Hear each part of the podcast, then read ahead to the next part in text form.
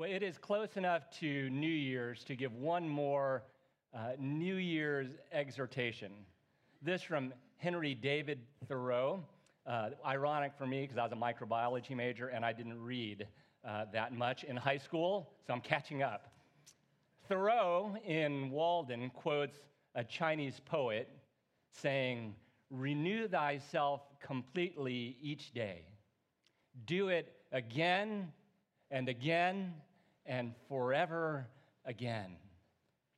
Thoreau is saying that if you want to live, if we want to live lives of meaning and purpose and beauty and satisfaction, then it doesn't happen by just like going with the flow all the time. It's not that we can't be spontaneous ever, but there is a tide that takes us off course.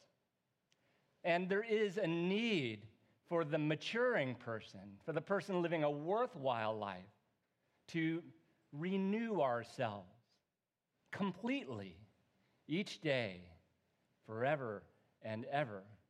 So we intuitively do that in all kinds of ways. Maybe around the last week of December and into this week, you thought about your health habits, your eating habits, your drinking habits. I know a bunch of us that needed to, like, maybe not drink so much in January, you know, like recorrect back. And maybe you do that for your social patterns. Life's so busy in Silicon Valley, and it's such a deep, personalized culture. For however long God has you in this space, are you on a trajectory towards relationships which you'd be glad for and are soul satisfying? And of course, since we're in the world of church, it shouldn't surprise you that I want to urge us all to consider whether we are on a trajectory towards a vibrant spiritual life. Are you just coming here? Is there any sense in which you're just going through the motions?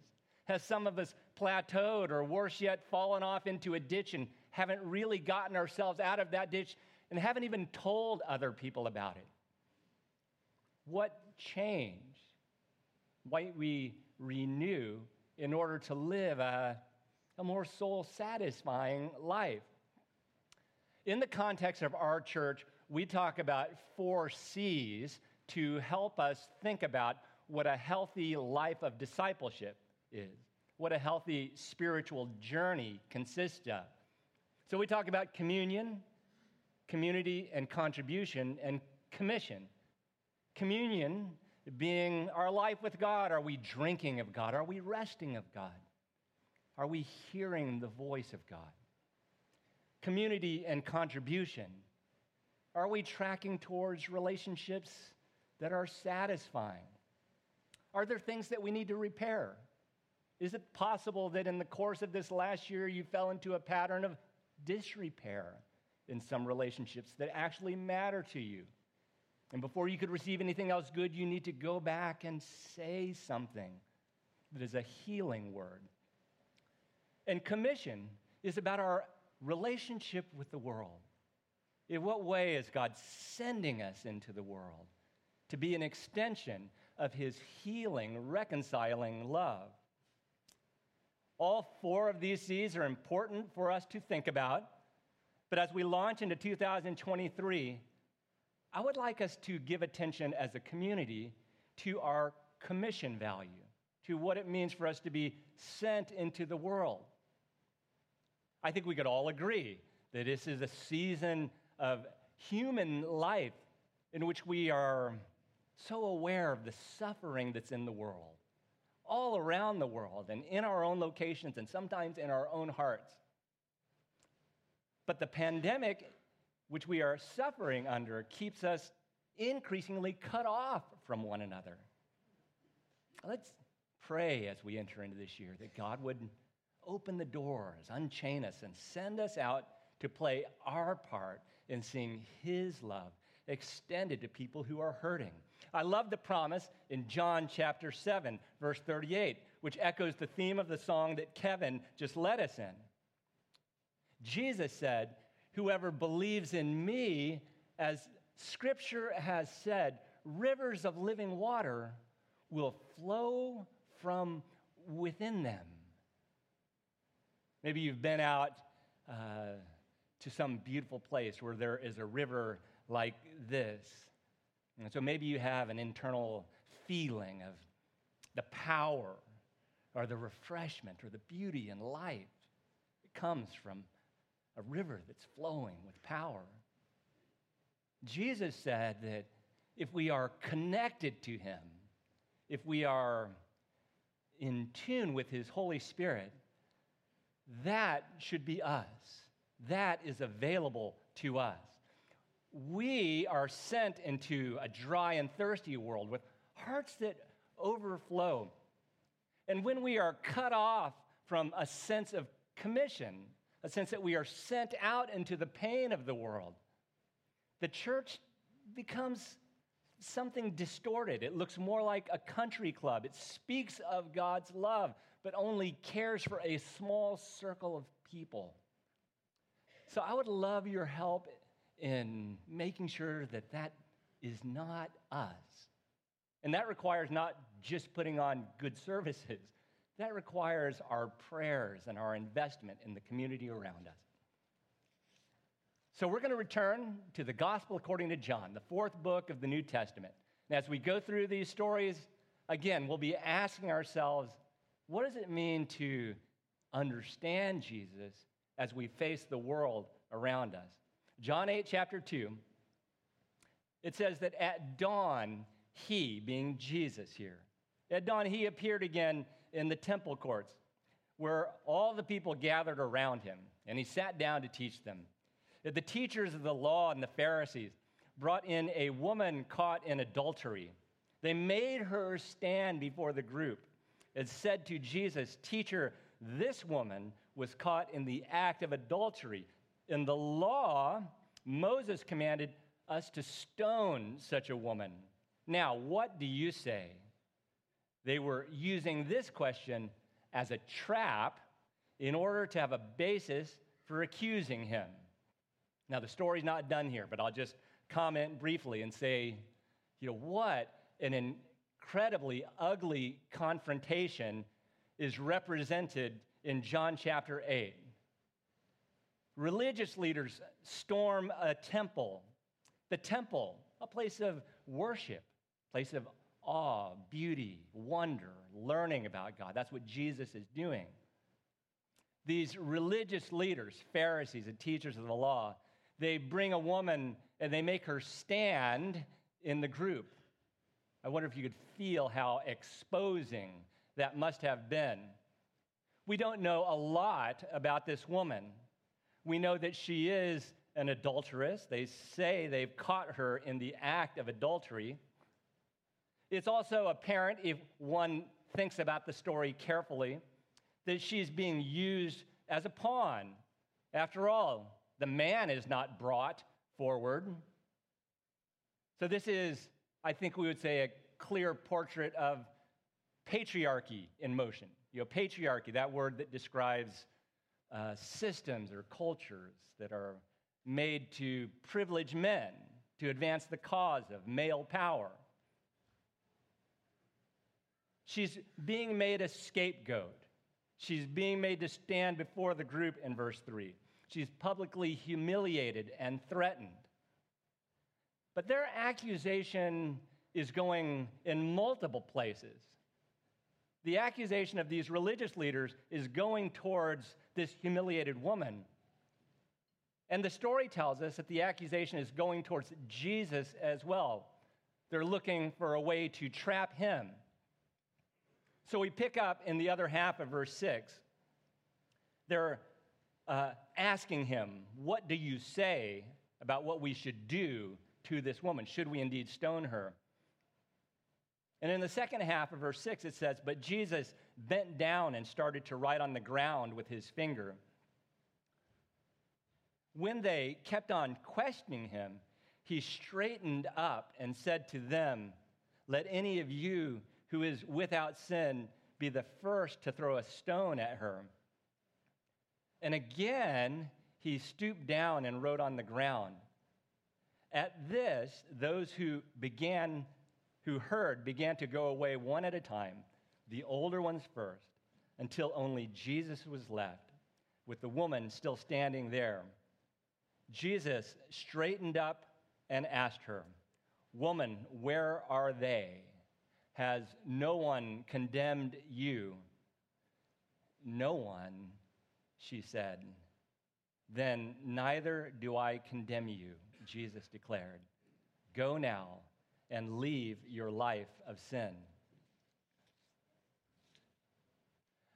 I wonder if you could place yourself in this story and feel the tension and mystery of what it is that was going on in that space. Jesus stands in the midst of these violent energies. They want to stone this woman, they want to trap him. In verse 7, it says, They kept on questioning him. They are pressing in. The aggressive energy is unrelenting. And in the midst of this unrelenting energy, I find it impressive and fascinating that Jesus has the capacity not to react, but to slow things down. In the midst of this aggressive energy, he kneels and writes on the ground. Maybe you know what I'm talking about when I talk about swirling, aggressive energy. Maybe you've been in a conflict. Maybe you've even been in a conflict with somebody that you love. And there is that sort of like energy in which we feel threatened. There's that energy in which it feels like I want to defend myself and accuse back. Any of us who've ever been in a marital conflict, you know, no. It's like sometimes it's like you know you shouldn't say something and yet you want to say something. We are lured into the aggressive, conflictive energy. And so often we make things worse. And then in retrospect, you realize how much pain you have caused by opening your fat trap. I'm not looking at anyone out there in particular, just want to say. Jesus avoids all of that. Jesus has an uncommon strength, an uncommon wisdom, an uncommon perceptivity about what is actually going on and what it takes to bring peace that lasts.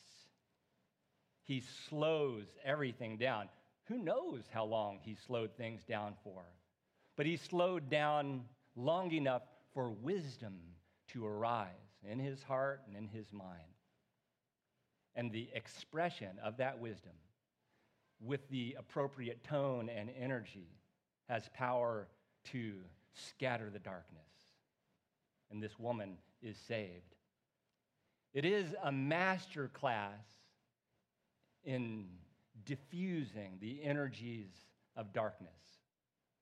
I speak of the energies of darkness here because in the Gospel of John, Jesus is clear that there are dark powers at work in all of our human conflicts. I wonder what you think about that, this idea of dark powers, the whisperings of darkness at work in human conflicts. I know some of us are sold on that idea. You think, yeah, isn't that kind of basic to Christianity? you know? And I know others of us feel a little more mixed and just feel like, I'm a modern person living in the 21st century. Do I really believe in dark voices going on? But I want to suggest to you that if you want to take Jesus and the Gospel of John seriously, you have to take other worldly powers into account. In the Gospel of John, Jesus is concerned not just about human abusers, though he's certainly concerned about that. He's concerned about Satan, which means accuser. There are accusing voices luring human beings into the participation of lies and destruction and manipulation. Later on in John chapter 8, Jesus speaks of the father of lies.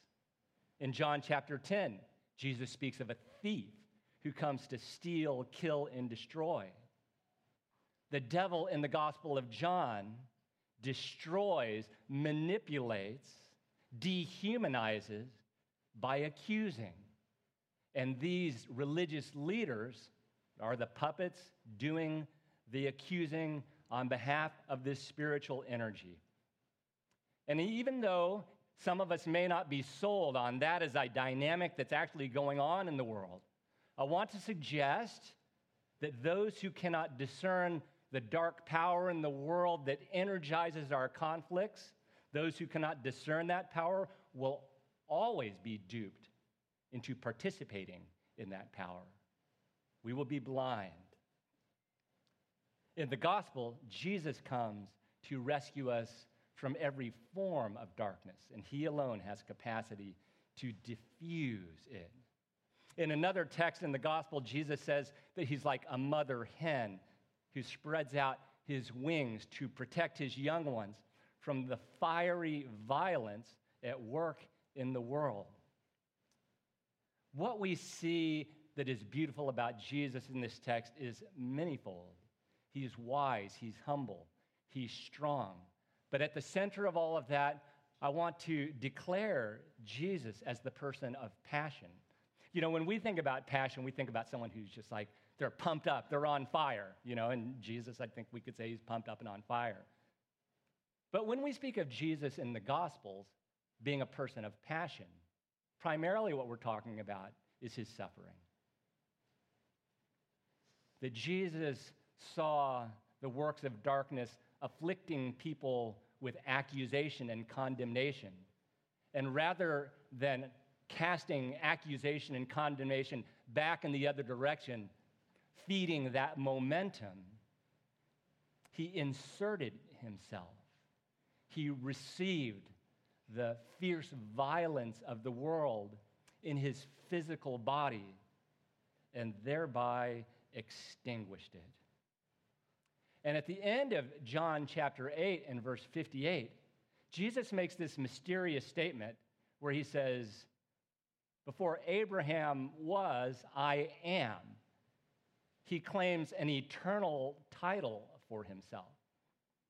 And by uh, analogy, I think we could say that what John chapter 8 is trying to present to us is the reality that Jesus is eternally present with us to insert himself into situations of accusation, condemnation, and destruction, to protect people who are suffering. The devil is always at work to accuse and destroy in all our circumstances. And Jesus, the great I am, eternally present with us to absorb violent energies that we might experience his protective, merciful love. And that we might be those people in the world who embody that protective, merciful love on behalf of every person who is suffering in darkness. Now, I said at the beginning of this message that we're talking about commission in this season. In what way is it that God has sent us into the world to embody his love? One word Christians use to describe our commission to represent his protective love is the word evangelism. We are sent in the world to be good news, that people who feel accused and condemned, we're sent into the world to embody the reality that God is present not to condemn, but to protect and to embrace. Evangelism. Some of us have an allergy to that word. Sounds too much like sales. Yeah, sounds too much like manipulation. So, for those of you who are new to the river, I just want to say we want nothing to do with manipulation. And unless you're like a really natural salesperson and that's just kind of the way you operate in the world, by all means, I don't want you to try to be a salesperson. My hope as we move into 2023 is that we hold this picture of John chapter 8 in our minds. That, like Jesus, we see the suffering person. We take notice of people who are hearing voices of condemnation, whether they're hearing them in their own minds or whether they're hearing them from other people in the world around them. That we take notice and that we feel the compassion and passion of Jesus for them. And that we would be the people who risk to offer a cup of cold water to those who are thirsty. Brennan Manning, the former priest who lived in the last century, said that the heart enveloped in the tenderness of God passes that tenderness around indiscriminately, making no distinction between the worthy and the unworthy. Do you feel that? The heart enveloped in the tenderness of God passes that tenderness around indiscriminately. Whatever your job might be, wherever you're on your way to.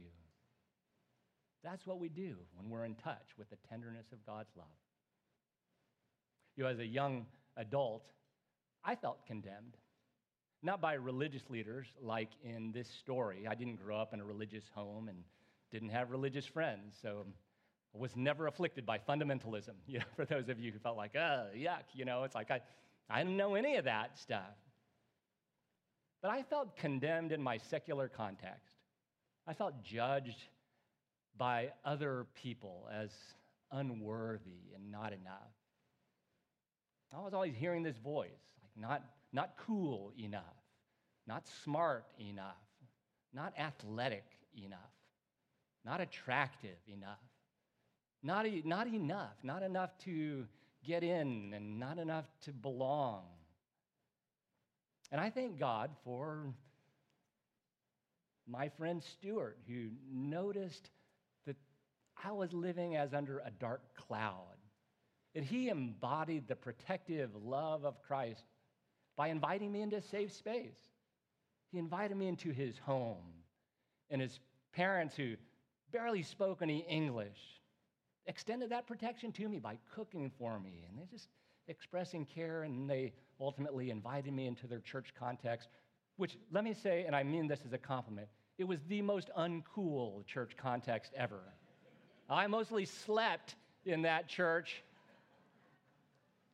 And then one day I literally woke up and found the presence of Christ in that church. That's what happens when just regular everyday people see those who are suffering and offer what little we have. So I wonder what it would be like for us as a church community if every single one of us were just in touch with the people around us who are suffering accusation.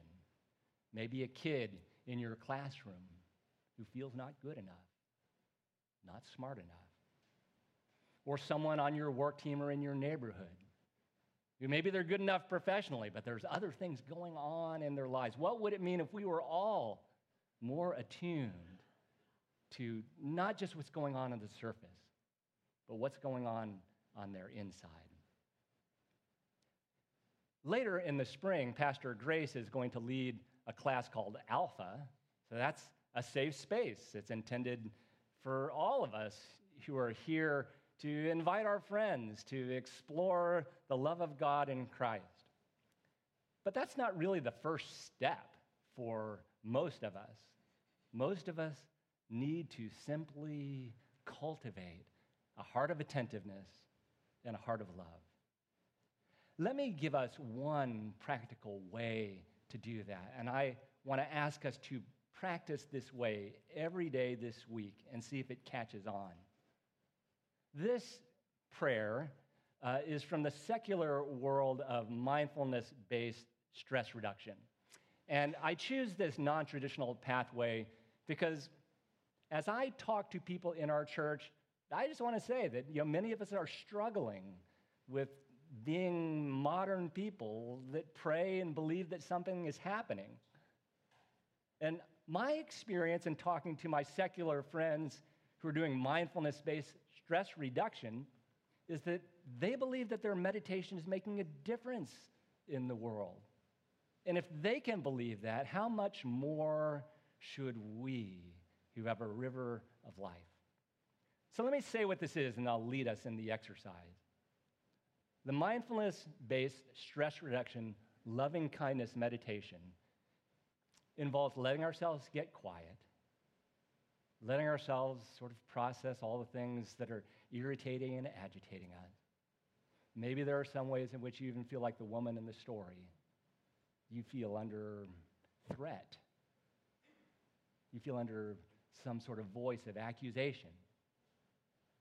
And then in that space, we slowly just say, you know, appropriating this in a Christian context, under the sheltering presence of God, may I be safe, may I be healthy, may I be happy, may I live at ease, a true ease, the ease of flowing in the power of the river that is the presence of God. If we had longer, you could say it for someone you're connected with who's suffering. Some of us have family members who are not well in this day, and we would pray that for them. May they be safe. May they be healthy. May they be happy. May they live at ease. And then for today, I want us to think of one person who, to the best of your knowledge, is living outside of the assurance that they are the object of God's delight and affection. And we'll pray those same prayers for them. Okay? So take a moment. We've been in teaching mode, so close your eyes and kind of let yourself be in a centered space.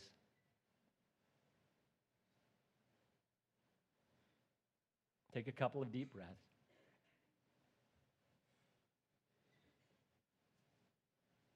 In the silence of this moment, let yourself, by the illuminating presence of the Holy Spirit, be aware of any ways in which you feel agitated or irritated.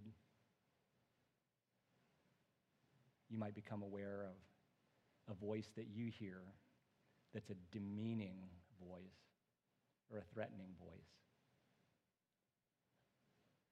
And I want to invite you, in the good of your sanctified imagination, to take the place of the woman in John chapter 8 feeling the presence of Christ, his overshadowing, his interposing presence. Know his desire to take the arrows on your behalf. And maybe it would be helpful for you to repeat after me in just the quietest of whispers under the sheltering presence of Christ. May I be safe. May I be healthy of body and mind and soul. May I be happy, even in sorrowful circumstances. And may I live in the ease of being attached, yoked to the presence of Christ.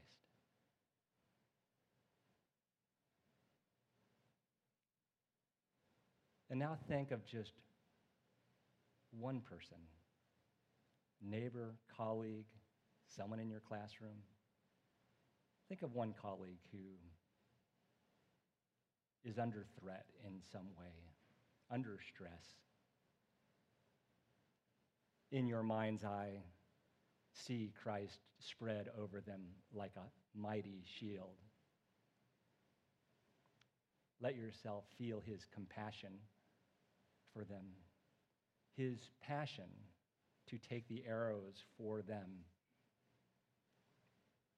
And repeat these phrases after me. Under the sheltering care of Jesus, the passionate one. May they be safe. May they be healthy in body, mind, and soul.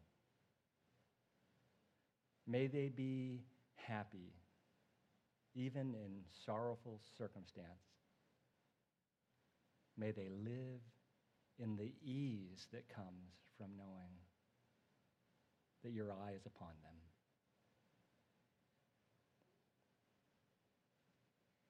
God, thank you for your love, ever present, ever passionate, ever suffering to end our suffering. Help us to be awash in that love and to extend it generously and freely everywhere we go. We pray these things in the good, merciful name of Jesus. Amen. I want to close our time by inviting you to a brief time of processing. So there's some questions that'll come up on the screen. You could turn in twos or threes. But just chat about what you see. If you feel inspired, one of you could pray at the end of it. Take a look around you. If there's someone sitting alone, extend a heart of hospitality for them to join you. And then in a few minutes, Kevin will come up and lead us in worship.